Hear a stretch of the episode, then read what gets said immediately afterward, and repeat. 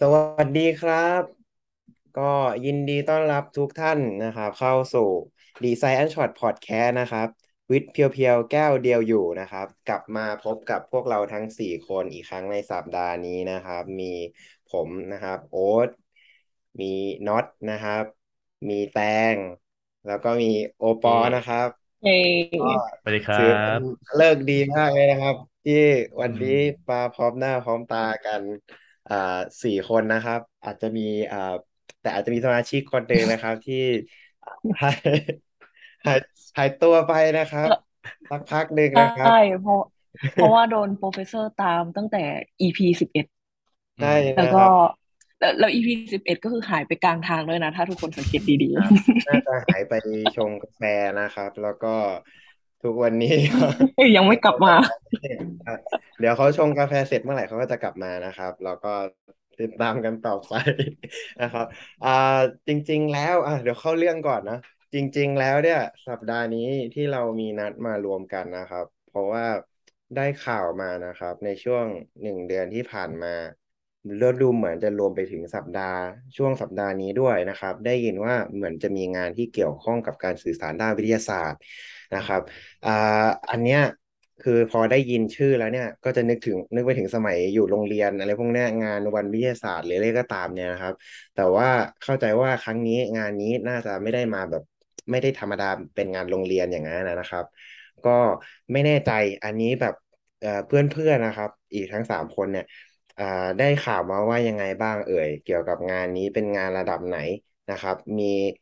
มีการพูดคุยสื่อสารวิทยาศาสตร์ อะไรที่น่าสนใจกันบ้าง อยากให้ทุกคนลองเล่าเล่าให้ให้ให้คนฟังฟังกันดูครับเออะอก่อนโอเค ให้ครับให้น็อตก่อนละกันใครก่อนดี อะ ผมผมก่อนก็ได้ไม่เนาะก็ต้องแย่งกันนะครับ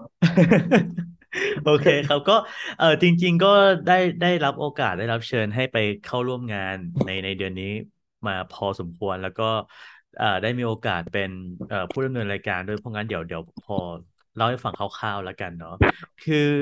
เดือนนี้เป็นเดือนที่ค่อนข้างพิเศษนะครับ โดยเฉพาะของทางเอ่อกรุงเทพมหานครเอง เพราะว่าเขาต้องใจให้ทั้งเดือนเนี้ยเป็นเนรมิตทั้งกรุงเทพมหานครนะครับ เป็นเหมือนกับห้องเรียนวิทยาศาสตร์เลยเนาะเพราะฉะนั้นเนี่ยในแต่ละจุดต่างๆของกทมของเราเนี่ยครับ ในแต่ละวันมันก็จะมีงานที่เกี่ยวข้องกับวิทยาศาสตร์ในหลากหลายแขนงเลยนะครับ ซึ่งทั้งเดือนเนี้ยเขาก็จะเรียกรวมเป็นงานใหญ่ว่าบางกอกวิทยานะครับ มันก็จะแบ่งเป็นหลายวิชามากเลยนะครับ หลักๆมันจะมีอยู่หกวิชาก็คือ วิทยาศาสตร์พื้นฐาน หุ่นยนต์และอวกาศ นวัตกรรม นิเวศ วิทยา รวมไปถึงประวัติศาสตร์วิทยาศาสตร์ก็มีนะฮะ แล้วก็เทคโนโลยีเนาะ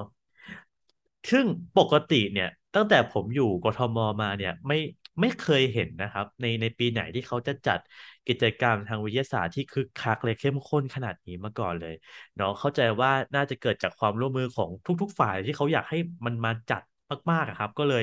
เกิดเป็นบางกอกวิทยาแบบนี้เนาะอ่าเดี๋ยวเราอาอาจจะเริ่มจากเอ่อสัปดาห์แรกก่อนเลยครับ สัปดาห์แรกตั้งแต่วันที่หนึ่งถึงเจ็ดสิงหาคมเนี้ยเป็นเขาเรียกว่าเป็นงานสัปดาห์นักสื่อสารวิทยาศาสตร์เนาะ มันจะเป็นงานที่มันหลักๆมันคือไลฟ์อะครับ ที่รวบรวมนักสื่อสารวิทยาศาสตร์ ชื่อดังจากทั่วประเทศมา ให้ความรู้มาพูดคุยแลกเปลี่ยนกันเนาะซึ่งผมเองเนี่ยก็เป็นเอ่อหนึ่งในผู้ดำเนินรายการหลักของงานสัปดาห์นักสื่อสารวิทยาศาสตร์ด้วยนะครับ อันนี้มีมีประเด็นที่ที่อยากจะชวนคุยค่อนค่อนข้างเยอะเพราะว่าโอ้โหต้องบอกว่ามันเป็นไลฟ์มาราธอนเลยนะอืมมาราธอนมาก คือยาวนานมาก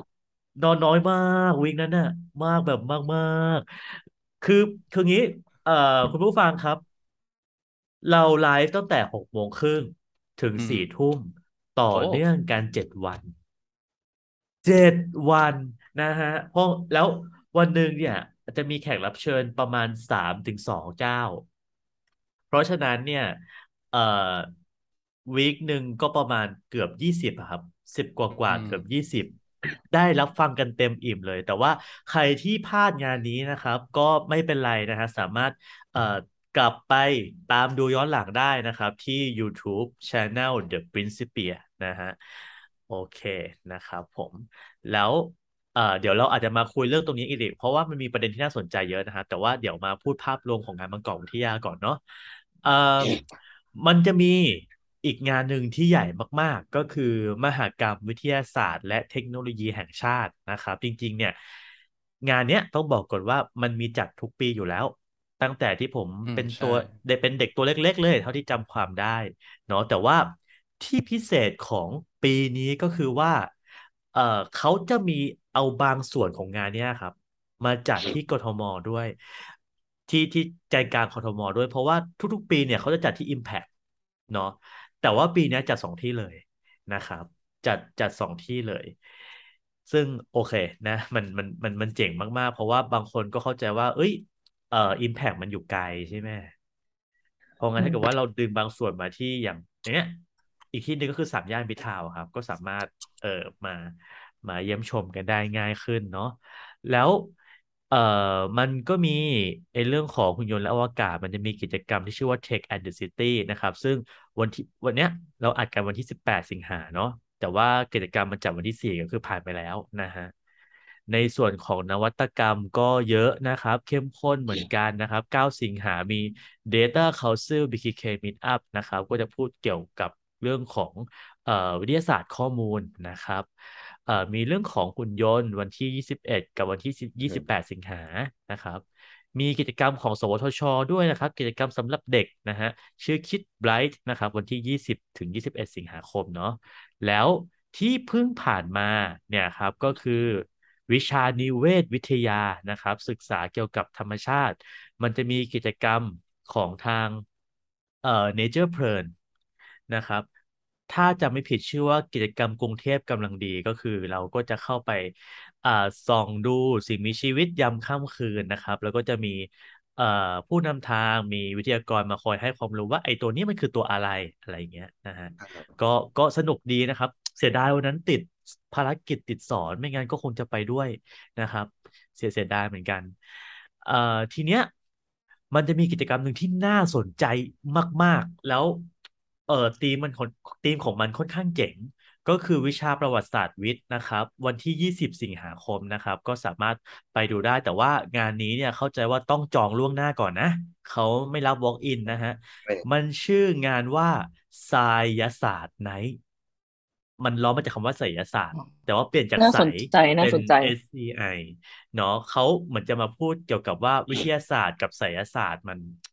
มันเป็นยังไงนะครับ พยายาม เอ่อลิงก์สองเรื่องเนี้ยเข้ามาด้วยกัน คิดว่าน่าสนใจเอ้ยมากน่าๆสคินดว่าใจน่านะสนเพราะใจว่า มาก เพราะว่าอือฮึแบบก่อนหน้าเนี้ย เหมือนโดนแบบโดนใน Facebook อะเขาแบบเหมือนแชร์มาว่าแบบ เออ แบบเหมือนเรื่อง เหมือนเขาพยายามลิงก์เรื่องดูดวงกับวิทยาศาสตร์ อะไรอย่างเงี้ย ใช่ช่วงแบบ เอ๊ะ หรือว่าแบบมีใครแบบในแบบลิสต์เฟนของแบบในลิสต์เพื่อนของเราอะที่แบบกำลังแบบศึกษาค้น หาเรื่องนี้อยู่หรือเปล่า มันเลยทำให้แบบเราอะได้ได้รับแบบเหมือนแบบอยู่หน้าฟีดด้วยเกี่ยวกับเรื่องพวกนี้อะไรหรือว่าเป็นของน็อตเขาอาจเอจะอแต่ว่ามีพูดถึงเออเรื่องแบบเลือดเลือดกรุ๊ปเลือดกรุ๊ปเอบีอะไรอย่างงี้ด้วยหรือเปล่าเออน่าน่าสนเป็นใจคนแบบน่าสนแบบใจนี้แกคิดว่าน่าจะไม่พ้นเรื่องเรื่องผีเรื่องไสยศาสตร์ต่าง ๆ แน่นอนเราคิดว่าเฮ้ยถ้าถ้าใครมีเวลานะ ถ้าใครแบบสามารถไปได้อะครับ ที่ Dog Club and Pub สารแดงนะครับ สามารถเอ่อเข้าไปร่วมงานกันได้ จริง ๆ อันนี้จะไม่ได้มีแค่การบรรยายนะครับ มันจะมีเวิร์กช็อปแล้วก็มีช่วงที่ให้เราได้พูดคุยกันคอนเน c กกันด้วยนะครับ งานจัดตั้งแต่ 4 โมงเย็นถึง 3 ทุ่มเลยนะฮะ ก็ไปตามชมกันได้ และที่น่าสนใจมาก ๆ อีกอันนึงนะครับ แล้วกิจกรรม เข้าใจว่าแน่นที่สุดในบรรดาทุกวิชาแล้วก็คือวิชาเทคโนโลยีนะฮะเทคโนโลยีแน่นมากนะครับ คนสายเทคมาจัดกิจกรรมเยอะมาก ๆ เลยนะครับ TechSource Global Summit ซึ่งเป็นงานด้านเอ่อ Tech Startup นะครับ อันดับต้น ๆ ของเอเชียโคตรเผอิญจัดในเดือนนี้ด้วยนะฮะจริง ๆ เคยเคยเข้าร่วมงานนี้อยู่ ถ้าจำไม่ผิดปี 2019 2018 มั้งนะครับ เป็นงานที่ดีมาก ๆ เลย เป็นงานระดับ global เลยนะ อันเนี้ยนะครับ แค่เอามาจัดที่ไทยนั่นเอง เนาะก็ถ้าใครสนใจเข้าใจว่าบัตรยังขายอยู่นะครับ แต่ว่าราคาจะสูงขึ้นเรื่อยๆนะฮะราคาของบัตรจะสูงขึ้นเรื่อยไม่แน่ใจว่าแตะหมื่นหรือยังนะครับ โอเคนะฮะทีนี้มันก็จะมีอ่างาน มีส่วนงานครับลดไหมฮะมีส่วนลดไหมเออ มีนะมีนะเอาเอาจริงๆงานงานเทคสอเนี่ยมันจะมีมันจะมีโค้ดส่วนลดเรื่อยๆ ก็แล้วแต่ว่าใครสามารถจับจองกันได้นะครับ บางทีมันจะเป็นโค้ดส่วนลดที่มาจากกลุ่มหน่วยงานนั้นๆนะครับ ถ้าใครสามารถหามาได้ก็ดีครับ ดีดีใจด้วยนะฮะเออโออืเคมนะครับ ดีใจมากโอเคดีใจด้วยดีใจด้วยนะฮะแล้วเพราะว่าบัตรราคาแพงนะครับ ส่วนลดสิบเปอร์เซ็นต์ก็ลดได้เยอะอยู่นะมีมีกลุ่ม Meet Up เยอะมากเลยนะครับ ทั้งกลุ่มของ Developer กลุ่มของ Data UX อะไรอย่างเงี้ยครับ มาเอ่อหรือว่า User Experience เนี่ยมาพูดคุยกันเนาะก็เยอะแยะมากมายเลยครับ สามารถติดตามดูกันได้เนาะถ้าอยากจะเห็นตารางกิจกรรมรวมไปถึงวัน แล้วก็เวลาการจัดกิจกรรมแบบละเอียดเนี่ยก็สามารถเอ่อเข้าไปดูได้ในเอ่อเพจประชาสัมพันธ์ของทางกรุงเทพมหานคร นะครับ ชื่องานทั้งเดือนว่าบางกอกวิทยานะครับอะโอเค ภาพรวมคร่าวๆของงานก็ประมาณนี้นะฮะทีนี้ที่อยากจะชวนคุยกันเนี่ยเอ่อก็คือเรื่องของงานสัปดาห์นักศึกษาวิทยาศาสตร์นั่นแหละเพราะว่าเราก็คือพวกเราคือนักศึกษาวิทยาศาสตร์นะเนาะต้องพูดตรงๆนะ ในประเทศไทยเนี่ย ไม่ใช่เรื่อง ที่จะได้เห็นกันบ่อยๆ ที่เราจะสามารถรวบรวมนักศึกษาวิทยาศาสตร์ทั้งประเทศได้ขนาดนี้เนาะเพราะงั้นเนี่ยเออเรามาคุยกันดีกว่าว่า เออแต่ละคนเป็นยังไงบ้าง เขามีแนวทางการสื่อสารยังไงนะครับอะโอเคครับ เดี๋ยว อาจจะเริ่มจากบางส่วนของผมก่อนก็ได้ เพราะว่า เราก็สัมภาษณ์มาเองอะเนาะแต่ต้องบอกเอ่อคุณผู้ชมคุณผู้ฟังก่อนนะครับ ว่าเราอาจจะเก็บ detail มาให้ทุกคนได้ไม่ครบนะฮะ แล้วไอ้เรื่องที่ผมพูดอาจจะไม่ได้เรียงกันตามวันนะ เอาแบบตามที่ผมนึกได้นะครับ ถ้าใครต้องการรายละเอียด อยากเก็บ detail อีกครั้งนะครับ ตามกลับไปฟังในไลฟ์ย้อนหลังของ YouTube ของช่อง The Principia ได้นะฮะ โอเค อะ เดี๋ยวเรามาเริ่มจากวันแรกก่อน อะ ผมยังพอจำได้วันแรกนะครับ จะมี guest speaker สองท่าน ท่านแรกนี้ผมสัมภาษณ์เอง ก็คือ เอ่อ คุณจัส พี่จัส จริง ๆ พี่จัสเนี่ยเขามาเคยมากับรายการเรามาแล้วนะฮะ EP สี่นะครับ ตามไปฟังกันได้ เขาจะพูดท็อปิกเดียวกันเลย ก็คือเรื่องของ future food นะครับ future food เอ่อ key message ที่เขาพูดเนี่ย มันก็ เอาจริงๆ ก็ไม่ได้ต่างจากที่เราเคยสัมภาษณ์กันเท่าไหร่นะครับ ก็คือว่าเฮ้ยจริง ๆ อาหารในบ้านเราเนี่ย มันก็ไม่ได้ปลอดภัยมันไม่ได้มั่นคงที่คิดเนาะเราอาจจะต้องลบภาพจำที่ว่าไอ้ในน้ำมีปลาในน้ำมีข้าวออก แล้วกลับมาดูตามข้อเท็จจริงว่าเออมันเป็นยังไง แต่ว่าสิ่งที่พี่จัสได้พูดเออเติมเต็มรายละเอียดในวันนั้นน่ะที่ผมคิดว่าเฮ้ยมันมันมันน่าสนใจก็คือ แกไล่ไปตั้งแต่ประวัติศาสตร์ ตั้งแต่สมัยยุคหินว่าเขาไปล่าอาหารยังไง แล้วก็ค่อย ไล่อืมมาว่าเออเวลาผ่านมาเนี่ยก็เริ่มมีการเพาะปลูกเลี้ยงสัตว์ แทนที่จะไปออกล่าแล้วก็เออเลี้ยงสัตว์ทำฟาร์มเลยอย่างเงี้ยนะครับ แล้วก็พัฒนาเรื่อยๆ มีการเก็บดองอาหารพัฒนาจนมาเป็นเอ่อเทคโนโลยีอาหารทุกวันนี้เนี่ย แต่ทีเนี้ยเอ่อประเด็นก็คือว่าพอเวลาผ่านมาเนี่ย ประชากรบนโลกมันมากขึ้น มาก มากแบบตะโกนนะครับ มากแบบมาก ๆ แล้ว เขามีการคาดการณ์ว่าภายในปี 2050 มั้งถ้าผมจำไม่ผิดนะ ประชากรจะเพิ่มขึ้นถึงหนึ่งหมื่นล้านคนนะครับหนึ่งหมื่นล้านคนเยอะมาก แล้วเอ่อถ้าเราไม่ทำอะไรกับมันเนี่ยนะครับ เราผลิตอาหารไม่พอแน่ๆ เพราะอย่างที่เราเข้าใจกันนะครับ เราอืมเลี้ยงปุ๊บอ่าเลี้ยงพืชปลูกสัตว์เอ้ยไม่ใช่ เลี้ยงสัตว์ปลูกพืชนะชอบชนี่มุกอบโอเคมุกจริงปะคะ เราเลี้ยงสัตว์ปลูกพืชนะฮะ โทษทีมันดึกแล้วเบลอเบลอเราเลี้ยงสัตว์ปลูกพืชมันต้องใช้พื้นที่ใช่ไหมแล้วพื้นที่ในโลกเนี่ยมันมันมีจำกัดนะครับ เราเราปฏิเสธไม่ได้ เพราะฉะนั้นเนี่ยจนถึงจุดหนึ่งมันก็จะ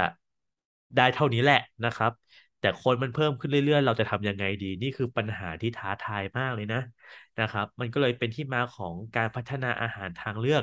อย่างที่พี่จัสพูดถึงบ่อยๆ ก็จะเป็นเรื่องของการปลูกเนื้อสัตว์ในแลบหรือว่าสร้างปลูกเนื้อสัตว์ขึ้นมาที่มาจากพืชอะไรอย่างเงี้ยครับ มันก็จะอือฮึเป็นการลดพื้นที่ลงได้ แล้วอีกอันหนึ่งที่ผมชอบเลยคิดว่าเป็นไอเดียที่น่าสนใจก็คือว่า ตั้งแต่ก่อนหน้าเนี้ยจนถึงปัจจุบันเนี่ยเราเข้าใจว่าเกษตรกรเนี่ยครับคนทำฟาร์ม คนเลี้ยงสัตว์เนี่ยจะต้องแบบใส่ชุดชาวนาชาวสวนชาวไร่ใช่ไหมไปอยู่ในฟาร์มอะไรเงี้ยครับ แต่เขาบอกว่าพอในอนาคตเนี่ยเรามีการปลูกเนื้อสัตว์ในแลบได้คำว่าเกษตรกรในอนาคตเขาอาจจะหันมาใส่ชุด เสื้อกาวเสื้อแลบเดินเข้าแลบปลูกเนื้อสัตว์ก็ได้นะ ก็เป็นอะไรที่อืเฮ้ยมอ่านี่เป็นที่มาของว่าปลูกเนื้อสัตว์นี่เอง เมื่อกี้ไม่ใช่มุกนะทุกคนที่น็อตพูดเนี่ย อืมเออเป็นการปลูกเนื้อสัตว์ในแลบนะถูกปะเพื่อให้ตอบโจทย์เรื่องประชากรได้เออดีเนอะนะเลี้โอยงปอพืชที่ช่วยให้เดียนได้เนี่ยแล้วแล้วแล้วเลี้ยงพืชล่ะคะเลี้ยงพืชแบบแบบโอ้ยผมไปต่อไม่ได้แล้วเนี่ยอะเปลี่ยนเรื่องแล้วกันเนาะโอเคครับอ่าก็นั่นแหละ ก็ก็จบของพี่จัสไปแล้วก็มีของอาจารย์เจษดา อันนี้ผมไม่ได้สัมภาษณ์นะ มีคนนึงจากทางเพจเดอะ Principia เขาสัมภาษณ์แต่ว่าตัวเองก็เข้าไปนั่งฟังด้วยบางส่วนนะครับ เออเขาก็พูดถึงเรื่องที่เขาพยายามสื่อสารมาตลอดเนี่ยนะครับ ว่า เนี่ยไอ้เรื่อง misconception เรื่องความเข้าใจผิดรวมไปถึงเรื่องของความเชื่อเนี่ยครับว่าเออเขามีแง่มุมยังไงบ้าง อย่างเรื่องคลาสสิกที่สุดก็คือเรื่องของพญานาคใช่ไหมที่เขาพยายามพิสูจน์ความจริงว่าเออแท้จริงแล้วในทางวิทยาศาสตร์มันเป็นยังไงนะครับใครอยากรู้ดีเทลก็ตามไปฟังได้เนาะแต่สิ่งที่แกให้แง่มุมอันนึงมาก็คือว่าเฮ้ยคุณเคยสังเกตไหมว่า ตอนเด็กๆอะ เราดูจะชอบวิทยาศาสตร์มากเลยนะ ถ้าเราถามว่าแบบชอบวิทยาศาสตร์ไปเด็กๆทุกคนก็จะตาลุกวาว พอช่วงมปลาย ความลุกวาวของเด็กมันก็จะน้อยลง ตัดภาพกลับมาช่วงมหาวิทยาลัยอย่างเงี้ยมันกลายเป็นวิชาที่หลายคนอาจจะเรียกว่าขยะแขยงหรือกลัวไปแล้วอะเราไม่ได้แบบตาลุกวาวเหมือนตอนเด็ก ๆ แล้ว เอ่ออาจารย์แกก็เลยตั้งคำถามว่าเฮ้ยมันเกิดอะไรขึ้นกับการศึกษาเปล่าวะอะไรอย่างเงี้ย นะครับ ก็เป็นประเด็นที่เออน่าสนใจเหมือนกัน ทีนี้อีกประเด็นหนึ่งก็คือเรื่องของการสื่อสารวิทยาศาสตร์ทุกวันนี้คือเมื่อก่อนเนี่ยมันไม่ค่อยมีมันมีไม่กี่เจ้า แต่ทุกวันนี้มันเต็มไปหมดเลย ซึ่งมันเป็นเรื่องที่ดีมากๆที่ว่าเฮ้ยเรามีการตระหนักกันเรื่องนี้มากขึ้นอะไรเงี้ยนะฮะก็ประมาณนี้ครับจบวันแรกไป วันที่สองเนี่ย ผมก็สัมภาษณ์ช่วงแรกเหมือนกัน สัมภาษณ์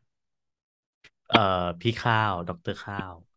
โอ้โห อันนี้อุ้ยนี่ต้องอันเนี้ยเข้าไปฟังอยู่นะ แป๊บหนึ่งบอกเลยนะดราม่าจัดเลย เป็นเป็นอ้าวเป็นช่วงหนึ่งที่ดราม่าหนักมาก เพราะว่าท็อปิกก็คือเราต้องการจะเผยด้านมุมมืดของวงการวิทยาศาสตร์ไทย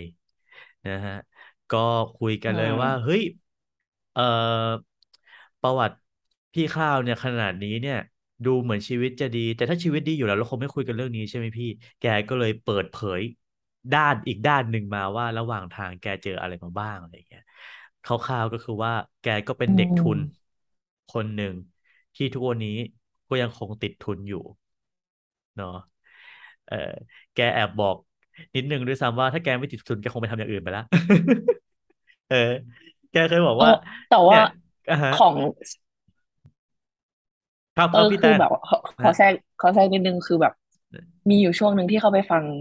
ดรข้าวเขาพูดเหมือนกัน แล้วก็แบบอ่าแอบฮะตกใจเล็กน้อยที่ว่าแบบเหมือนกับประมาณว่าแบบ อาจารย์จะต้องแบบควักเงินส่วนตัวหรือว่าต้องไปหารายได้เสริมอะเพื่อมาลงทุนกับงานวิจัยที่เขาทำอยู่ โอ้อืม สลดป่ะอันนี้อันนี้คือเป็นชั่วคราวหรือว่าโดยตลอดครับ เออ ณวันนั้นถ้าจำไม่ผิดอะแม่เขาก็ไม่ได้พูดอะไรเงี้ย อาจจะมีแบบเป็นแบบช่วงแรก ๆที่แบบก่อตั้งหรืออะไรเงี้ยหรือเปล่า แต่ว่าเออจำไม่ได้นะว่าเขาแบบชั่วคราวหรืออะไรยังไง แต่ว่า เออมันค่อนข้างสลดที่ที่แบบ เออเหมือนรู้มาว่าแบบมันต้องแบบไม่มี ไปทำอย่างอื่นใช่ใช่ไม่มีงบอะไรอย่างเงี้ยอืม อืมมันถ้าจำไม่ผิดนะ ไม่รู้น็อตน็อตจำได้ไหม อืม มันมันไม่มีบอกครับว่าต้องอยู่ใน stage นี้อีกนานเท่าไหร่ เพราะว่าถ้าเรายังไม่สามารถ set lab ได้สักที มันก็ยังอืคงมต้องเป็นอย่างนี้ต่อไปเรื่อยๆนะฮะก็ขึ้นอยู่กับอืมว่าเราจะเซตตัวเองให้มันมั่นคงได้เมื่อไหร่ แต่ว่าเข้าใจว่ามันก็ยากขึ้นเรื่อยๆด้วย เพราะว่าตอนนี้งบประมาณต่างๆ มันก็ เอ่อลดน้อยถอยลงไปอะครับเนาะ อืม แต่ว่าไม่ไม่แน่ใจว่าตอนนี้มันมันมีการเปลี่ยนแปลงอะไรเกิดขึ้นหรือเปล่านะครับ แต่ว่าก็ยังคงได้ยินเสียงกึ่งบ่นกึ่งด่าจากคนในวงการอยู่เสมออืมเสมอ เรียกว่าเสมอต้นเสมอปลายเลย แล้วเอ่ออืมพี่ข้าวเนี่ยเขาก็พูดถึงระบบ เรียกว่าอะไรอะโปรเซสเนาะต่างๆ เช่นการส่งทุนการส่งอะไรที่มันดำเนินการล่าช้าเหลือเกินสั่งสารทีหนึ่งสองสามเดือนกว่าจะได้ แต่ที่ที่อเมริกาอย่างเงี้ยครับที่เขาที่เขาพูดถึงเนี่ยหรือที่ต่างประเทศเนี่ยอย่างสั่งวันเดียวก็ได้แล้วอย่างเงี้ยแล้วครับทีนี้อืมที่ผมขยี้ชวนพี่แกขยี้ก็คือเนี่ยไอ้เรื่องส่งเอกสารอะไรพวกเนี้ย เขามีคลาวเขามีไดรฟ์กันแล้ว ยังอุตส่าห์ส่งเป็นซีดีอีกอะไรเงี้ยครับอ่าใช่อืมมันก็เลยยุ่งยากครับเต็มไปหมดอะไรเงี้ยครับ พี่แกก็บอกว่าดูเหมือนก็ยังคงเป็นแบบนี้อีกตลอดไปอะไรเงี้ยโอ้เออก็ เออนั่นแหละครับ แต่ว่าถามว่า เอ้ย มันมันมีเรื่องดีไหมมันมันก็มีคือ มันก็ต้องยอมรับว่าเราก็ต้องการคนที่เรียนวิทยาศาสตร์ ก็ไม่ได้อยากจะเอาเรื่องเนี้ยมา discourage ให้ทุกคนหมดกำลังใจไป แต่เดี๋ยวพอพูดถึงเรื่องเนี้ยครับ ในเพจวิทย์และการเมืองมันจะมีประโยคนี้ที่ผมชอบมาก ๆ แต่ขอติดไว้ก่อน เดี๋ยวขอติดไว้ก่อนเนาะเรามาดูช่วงถัดไปกันก่อนจำไม่ได้แล้วว่าช่วงที่สองในวันที่สองเขาพูดอะไรกันเนาะครับงั้นเดี๋ยวผม ผมไม่เรียงแล้วนะ ผมไม่เรียงแล้วนะเอ่อมีมีใครนึกออกหรือว่ามีใครนึกออกไหมเหมือนเราโอบจำได้คุณเรามีจำอะไรได้อยาก จะเสริมอยู่ใช่อืมเราจำได้เพราะว่าเป็นอ๋อท็อปิกโอเคที่เรา เป็น topic ที่เราชอบที่สุดคือของพี่ด้อมเนาะอาจารย์อาจารย์ด้อมอยู่ที่เอ่ออาจารย์ด้อมดรกันตพัฒน์ใช่ไหมอ่าแกเป็นฮะอาจารย์อยู่ที่เอ่อภาควิชาธรณีวิทยาคณะวิทยาศาสตร์ ของจุฬาลงกรณ์มหาวิทยาลัย เจ้าของเพจด้อมพาริโอเวลแล้วก็เป็นเจ้าของตำแหน่งสุดยอดแฟนพันธุ์แท้สัตว์ดึกดำบรรพ์ด้วย เราชอบมากเพราะว่าผมมาเป็นคนที่เรียนด้านแบบวิวัฒนาการเนาะแล้วพอก็คือ เรื่องของชาติดึกดำบรรพ์เนี่ย มันก็เป็นตัวแทนเป็นเป็นหนึ่งในตัวละครที่เอาไว้เล่าเรื่องเวลาของ เราจะพูดถึงเรื่องของวิวัฒนาการได้แบบ ให้ให้มีให้มีสตอรี่มากขึ้น พวกนี้ก็จะเป็นหลักฐาน อาจารย์ก็มาเล่าให้ฟังอะจะก็พี่ด้อมแล้วกัน พี่ด้อมก็เล่าให้พวกเราฟังว่าเอ่มทำอีท่าไหนแกถึงได้ไปเรียนทางด้านเอ่มบรรพชีววิทยาหรือว่า paleontology เนี่ยแหละอืมชื่อภาษาอังกฤษเนาะแล้วก็เล่าให้ฟังว่าเนี่ยเวลาเขาทำงานมันเป็นยังไง เวลาเราได้ข้อมูลมาเวลาเราได้ซากดึกดำบรรพ์มาหรือ fossils มาเนี่ยมีวิธีการรับมือกับกับกับตัวอย่างเหล่านั้นยังไงให้เกิดมาเป็นข้อมูลและสุดท้ายจนถึงขั้นตีพิมพ์ออกมาเป็นงานวิชาการที่น่าสนใจก็คือว่ามี topic ขออนุญาตขอขอแบบมีคำถามแบบเขาได้บอกบอกไหมว่าแบบ สาขาเนี้ยเรียนไปทำไมอือฮึโอ้นี่เลยเหมือนเป็นการส่งที่ดีมาก คือ topic ใช่เพราะว่า topic ที่พี่ด้อมมาเล่าให้ฟังก็คือเรื่องของหลักฐานอดีตการรักษาบ้านให้กับสัตว์ปัจจุบันครับคือ ไอเดียคือง่ายมาก เราบอกว่าเราศึกษาพฤติกรรมแล้วก็พฤติกรรม แล้วก็นิเวศวิทยาของสิ่งมีชีวิตในอดีตครับอืม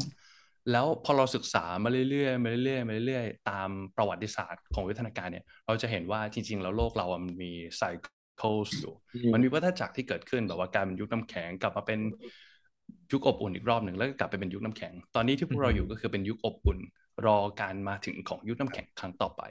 พอมันเป็นแบบนั้นแล้วเนี่ยมันก็ช่วยให้เราแบบว่าเตรียมรับมือได้ว่าทีนี้แล้วโฮโมเซเปียนหรือว่ามนุษย์อย่างพวกเราเนี่ยจะสามารถรับมือยังไงกับภัยพิบัติที่กำลังจะมาถึงในอนาคตได้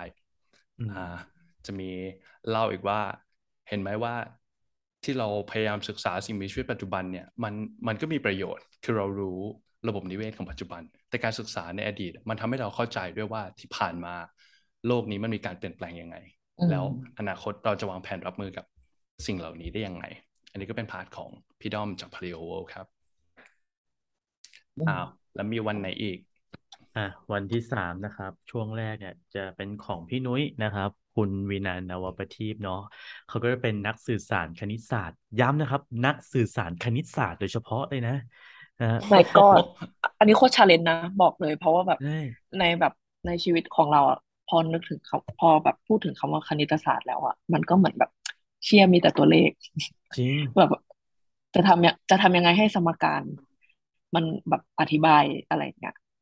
อืมใช่พี่ว่าอันเนี้ยค่อนข้าง challenge นะใช่ถ้ามีโอกาสเดี๋ยวพาแกมาคุยด้วย คือหายากมาก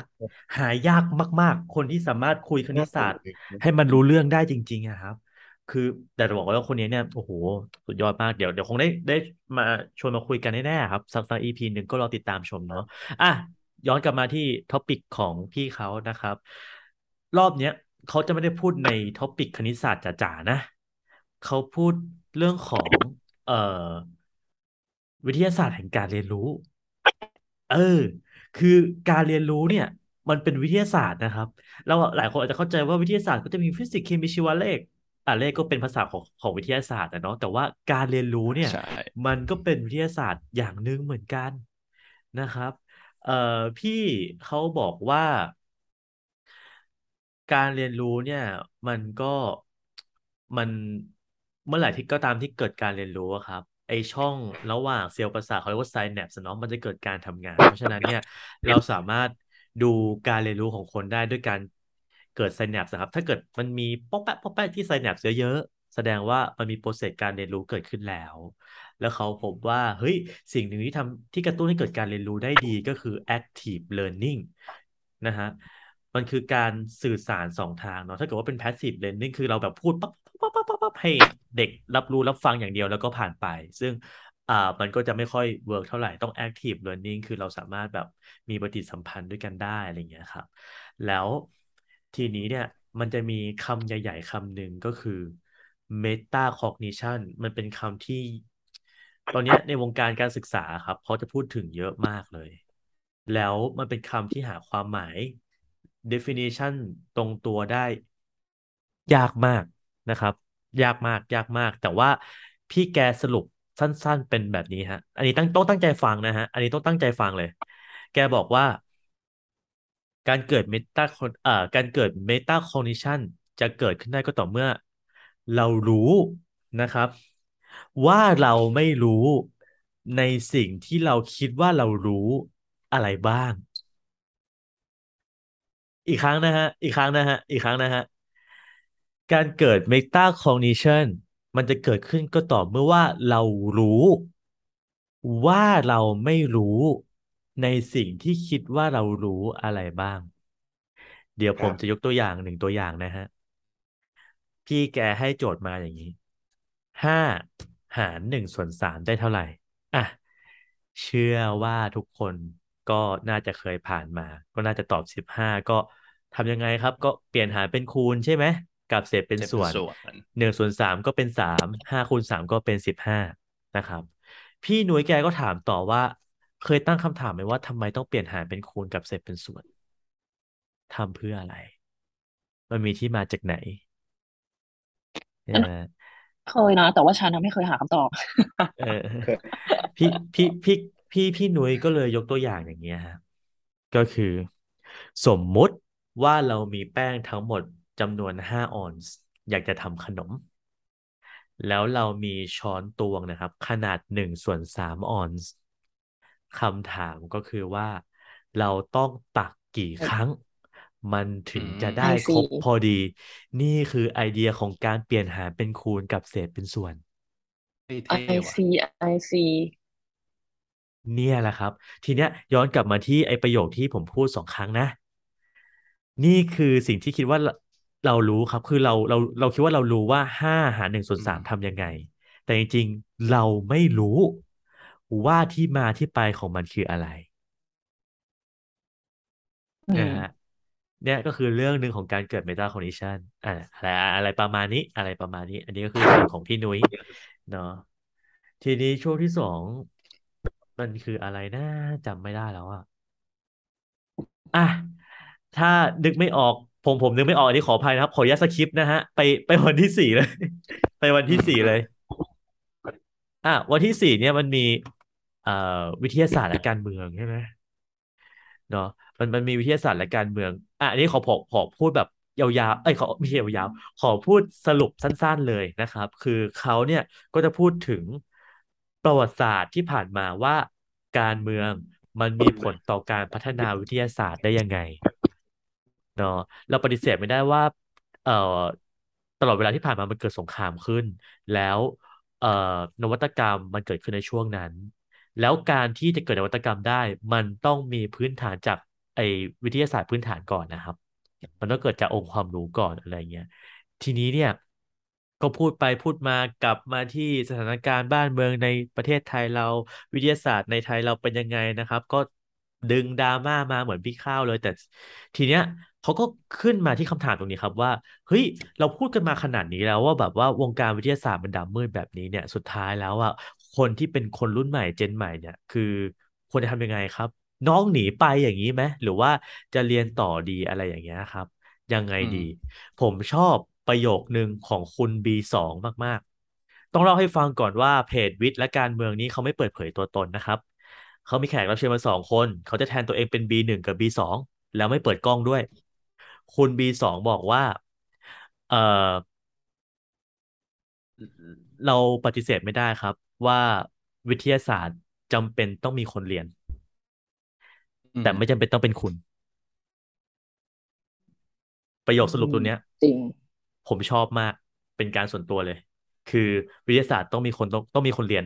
มันควรต้องมีคนเรียน เพราะไม่งั้น ประเทศเราก็ไปในจุดที่ใกล้กว่านี้ไม่ได้ แต่มันไม่จำเป็นต้องเป็นคุณ อืมกลายอันเป็นนี้ไม่คือมีไปใครเรียนวิทย์เลยอ่าไม่มีใครเลยเลยอ่าโอเคครับ ก็ก็ว่ากันไปนะควรคิดเหมือ นกันนั่นแหละครับ ก็อะประมาณนี้นะครับ ประมาณนี้ของช่วงแรก อะพี่โอ๊ตมีอะไรอยากจะเสริมตรงไหนไหมพี่อ๋อโอปอใช่ไหมโอปอโอปออืมใช่ใช่ใช่แล้วเมื่อกี้เซสชันต่อไปต่อจากเรื่องของเอิ่มวิทยาศาสตร์และการเมืองเนาะครับสปิเกอร์คนต่อไปที่มาก็คือ พี่ทอมอุเทนกับพี่เอชุตินทรมาจากอือหือ Nature Nature เพลินคลับก็คืองานที่น็อตบอก นั่นแหละว่ามีสองสัตว์ตอนกลางคืน แล้วก็จริง ๆ ผมเคยผมเคยจะไปช่วยงานกับเขาเรื่องของการไปสำรวจเส้นทางศึกษาธรรมชาติที่อยู่ในเมือง หรือเราเรียกว่าแบบ urban eco walk อะไรประมาณเนี้ยทีนี้ไอเดียที่พี่เขามาเล่าให้เราฟังก็คือว่า ตอนนี้เนี่ยมันกำลังมีเทรนด์หนึ่งที่มันกำลังมาในทั่วโลกเลยก็คือเรื่องของ citizen science ก็คือทำยังไงให้พลเมือง พวกเราเนี่ยที่เป็นพลเมืองหรือว่า citizens มีบทบาทในการสนับสนุนองค์ความรู้ทางด้านวิทยาศาสตร์ ก็จะมีการพูดถึงเดี๋ยวนี้มีแอปพลิเคชันออกมาที่ช่วยให้เราแบบว่ากลายเป็นส่วนหนึ่งของกระบวนการทางวิทยาศาสตร์ได้ก็คือว่าเพิ่มข้อสังเกตในเรื่องของระบบนิเวศ สิ่งมีชีวิต พืชสัตว์แมลง หรือว่าเห็ดราต่างๆ ที่อยู่ในเมืองได้เนาะซึ่งมันเป็นมันเป็นกลไกสำคัญมาก เพราะว่าเมื่อประชาชนมีส่วนร่วมแล้วอะนั่นแปลว่ามันมีส่วนช่วยในการปรับเปลี่ยนนโยบาย นโยบายที่จะไปช่วยเรื่องของการอนุรักษ์สิ่งแวดล้อมต่อไป และนี่แหละ เคยมี เคยมีงานวิจัยผมอ่านเจอว่า ตอนนี้มันเป็นกลไกสำคัญมากที่คนที่ทำงานวิจัยจริง ๆ กับคนที่ออกแบบเรื่องของนโยบายในการดูแลสิ่งแวดล้อมทั้งในเมืองแล้วก็ในสถานที่อนุรักษ์ต่างๆ ต้องมาจับมือกันละ แล้วประชาชนนี่แหละคือหนึ่งในกลไกสำคัญที่จะช่วยผลักดันให้นโยบายเหล่านี้ออกมาสมบูรณ์มากขึ้นอ้าวไหนอาจารย์น็อตอาจารย์น็อตมีใครอีกไหม ก็จริง ๆ มีอีกเยอะเลยครับ แต่ว่าคงพูดแบบละเอียดไม่ได้ทุกคนนะฮะ ก็ขอพูดแบบอ่า เร็วๆแล้วกัน ก็วันที่ห้าเนี่ย มันก็จะมีเรื่องของ Cyber Security แนะนำให้ไปฟังมาก ๆ นะครับ มากมากมากแบบตะโกน ว่าตอนนี้เนี่ย สถานการณ์ความปลอดภัยทางไซเบอร์ของคุณเนี่ย มันมันอยู่บนเส้นได้ขนาดไหน ไปฟังนะ อันนี้ผมขอนะ พี่ว่ามันไม่ได้อยู่ในเส้นได้แล้วอะเพราะว่าทุกวันนี้เราก็ได้รับ SMS จากมิจอย่าฉาให้นั่นแหละ พูดวันนี้ก็เพิ่งมีสายเข้ามาเมื่อเช้า ไปฟังคือเราก็นะครับเปลี่ยนไปเรื่อยๆอะใช่ไปฟัง หรือจะฟังในพอดแคสต์ของเราก็ได้ ก็เฮ้ย วิทยากรคนเดียวกันนะ คนเดียวกัน Cyber Security เออไปตามฟังได้นะฮะอะทีนี้นะครับ มันก็จะมีของทางเอ่อ YTSA กับเซซาจริงๆนี่คือแก๊งเดียวกันนั่นแหละนะครับ เพราะว่าเซซายก็เป็นผลผลิตจากทาง YTSA เหมือนกันก็คือเอ่อทูตเยาวชนวิทยาศาสตร์ไทยนะครับ เดิมทีมันก็คือเอ่อแคมป์หนึ่งนะครับที่มีการจัดทุกปีเพื่อคัดเลือกนักสื่อสารเอ่อวิทยาศาสตร์อะไรอย่างเงี้ยเนาะก็ก็จะมีมาเทรนให้ทุกปีทุกปี ก็ถ้าจะว่ากันตามตรงนะครับ ผมก็คือ หนึ่งใน YTSA นะครับ เชื่อว่าในนี้ก็มีเด็กเก่า YTSA ด้วยเหมือนกันใช่ไหมไหนใครครับสารภาพมาเลยมาเออพอเออโอพอเอปออคือผมเองครับที่จริงเออผมก็เป็นลูกกระจอกของน้องน็อตนี่แหละครับนั่นเฮ้ยนะครับ อันนี้ถ้างั้นพูดพูดถึง YTSA แล้วอะก็แบบอ่าฮะไปลองประชาสัมพันธ์ว่าแบบถ้าสมมติว่ามีท่านผู้ฟังคนไหนหรือน้องๆคนไหนสนใจ สามารถแบบสมัครได้ทางไหนบ้าง เอ่อ YTSA ใช่ไหมฮะ อือฮึอ่าใช่ อันนี้ง่ายง่ายง่ายง่ายๆเลยครับ ติดตามตามเพจ YTSA ได้เลยนะครับ อืมถ้าเกิดว่าจะมีให้สมัครอะไรเงี้ย เขาจะมีประชาสัมพันธ์มาแน่นอนนะครับ อืมเปิดทุกปีไหมครับ เปิดทุกปีครับ เปิดทุกปี เปิดทุกปี เอามันจะน้อมีงโอ๊ปี ตไม่ฟังเลยเมื่อกี้เรา พูดอยู่ว่าเปิดทุกและปีถามให้ผู้ฟังอีกทีหนึ่งนะครับให้มั่นใจ ไม่แต่ว่ามันจะมีช่วงหนึ่งมันจะมีช่วงหนึ่งที่แบบว่าอาจจะไม่ได้เปิดบ้างเนื่องจากโควิดนะครับแต่ว่าตอนนี้สถานการณ์มันเริ่มกลับมาดีขึ้นแล้ว ก็คงกลับมาจัดทุกปีปกติแล้วฮะนะครับ ก็รอติดตามอืมชมกันได้นะครับ ปี 2022 ไปละก็รอปีหน้าครับ 2023 เนาะโอเคโอเคนะครับอะแล้วก็ทีนี้ถ้าสมมติว่าใครครัอบยาผกมเจออะยังกันพูดอีกแล้วบอกว่าเอาเลยถ้เอาเลยเอาใคเลรยอยากเจอนะฮะกับ บอกว่าแล้วก็ถ้าใครอยากเจอกับพวกเราเนาะ YTSA ไปเจอกันได้ที่งานมหกรรมวิทยาศาสตร์แห่งชาติ จะไปเจอพวกเราได้ที่เวทีใหญ่วันอาทิตย์ที่ 21 เนาะช่วงบ่ายสองถึงบ่ายสี่โมงใช่แล้วคแล้วรับผมถ้าอยากเราถ้าอยากเจอทีมทีมเราล่ะ The Sand Shot The Sand จะ Shot ไปเจอได้ที่ไหนอ่าเดี๋ยวเราจะตัดจัดมิดแอนกรีดดีไหมอ่าเดี๋ยวเดี๋ยวค่อยว่ากันอีกทีแล้วกันแต่ว่า เออ เดี๋ยวเดี๋ยวมันคงจะมีงานที่ที่พวกเราจะได้ไปไปพูดไปคุยกันแน่ๆแล้วครับ แต่ว่าจะเป็นเมื่อไหร่เดี๋ยวเราค่อยมาอัปเดตกันอีกทีเนาะประมาณนี้นะครับ ทีนี้เนี่ยเอ่อสำหรับใครที่